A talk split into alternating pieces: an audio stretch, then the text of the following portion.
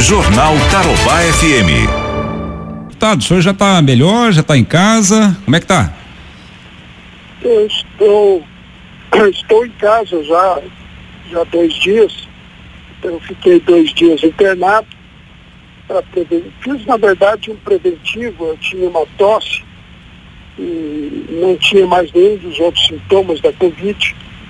Mas cheguei de viagem, acabei decidindo ir fazer uma consulta médica. O médico me, me internou, pediu uma tomografia e depois no outro dia o exame deu positivo. Eu não tenho nenhum sintoma é, da Covid, a não ser uma leve tosse. E, mas estou tomando medicação, azitromicina, cloroquina, mais dois dias eu tomo a medicação e fica encerrado o meu tratamento. Certo. Farei uma nova, uma nova tomografia para ver como evolui o pulmão em relação ao, ao, à doença em si. E o senhor está isolado das outras pessoas da família, da sua esposa, é, da dos seus filhos? Como é que está, deputado? Sim, eu estou agora em Maringá, na minha casa de Maringá, e a minha esposa, tá, a nossa governadora, está em Curitiba. Né? Então, estou aqui sozinho na minha residência de Maringá. Tá certo. Deputado, o senhor que já foi ministro da Saúde, como é que o senhor está avaliando aí o enfrentamento eh, da doença, não só é, aí em Maringá, mas também no Paraná e no Brasil. Qual a avaliação que o senhor faz? O senhor acha que essa forma de enfrentar a doença de isolamento é, horizontal, agora nós já estamos flexibilizando em algumas cidades, é o caso de Londrina, mas agora veio é, uma decisão aí do Tribunal de Justiça para fechar tudo aqui em Londrina. Qual a avaliação do senhor sobre o enfrentamento, o, ministro? Olha, é, eu diria para você o seguinte, não tem nenhum sentido que a Organização Mundial de Saúde tenha dado uma recomendação única idêntica para todos os países do mundo, seja os que estão embaixo de neve, seja os que estão em calor escaldante. Porque o vírus reage diferentemente nesses ambientes. Então, tem, é, agora ontem eu vi uma, pela primeira vez, uma posição sensata do Ministério da Saúde, dizendo que para cada região do país, conforme suas características, haverá um tratamento diferente, o que é óbvio. Né? Então, é,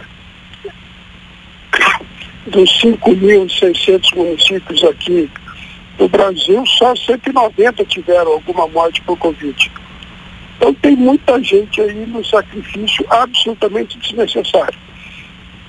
Eu entendo que o isolamento devia ser vertical, só idosos e pessoas com deficiência de imunidade e demais toca a vida normal, porque nós estamos sob um isolamento, no entanto a doença cresce exponencialmente. Se o isolamento funcionasse, a doença não prosperaria. Né? É, teoricamente, é, o ciclo do vírus é 14 dias, se você segure, isola as pessoas por 14 dias, ele deixaria de transmitir. Mas na prática não é isso que se verifica, então nós estamos pagando um preço alto para não ter o resultado desejado. E o tratamento, ministro, o senhor mesmo disse aqui, deputado, que está fazendo uso da hidroxicloroquina associada aí à azitromicina, não é? Isso aí é, foi uma opção é, médica, uma recomendação e foi tomada uma decisão em, em é, conjunto do senhor paciente com a, o, os médicos que o atenderam. Como é que foi isso, deputado? Eu estudei um pouco este assunto e a Sociedade Médica Brasileira, é, o Conselho Federal de Medicina fez alguns estudos, indicou a cloroquina e eu percebi que seria melhor tomar do que não tomar. A cloroquina ela é dada a milhares de brasileiros que têm outros tipos de doença e que são tratadas com esse medicamento. Portanto, É, os efeitos colaterais são totalmente administrados. Eu pedi para tomar, o médico me, me deu um consentimento, assinei e estou tomando. Perfeito. Deputado Ricardo Barros, muito obrigado pela entrevista aqui a Tarobá e uma breve recuperação para o senhor. Muito obrigado. Obrigado, um abraço a vocês.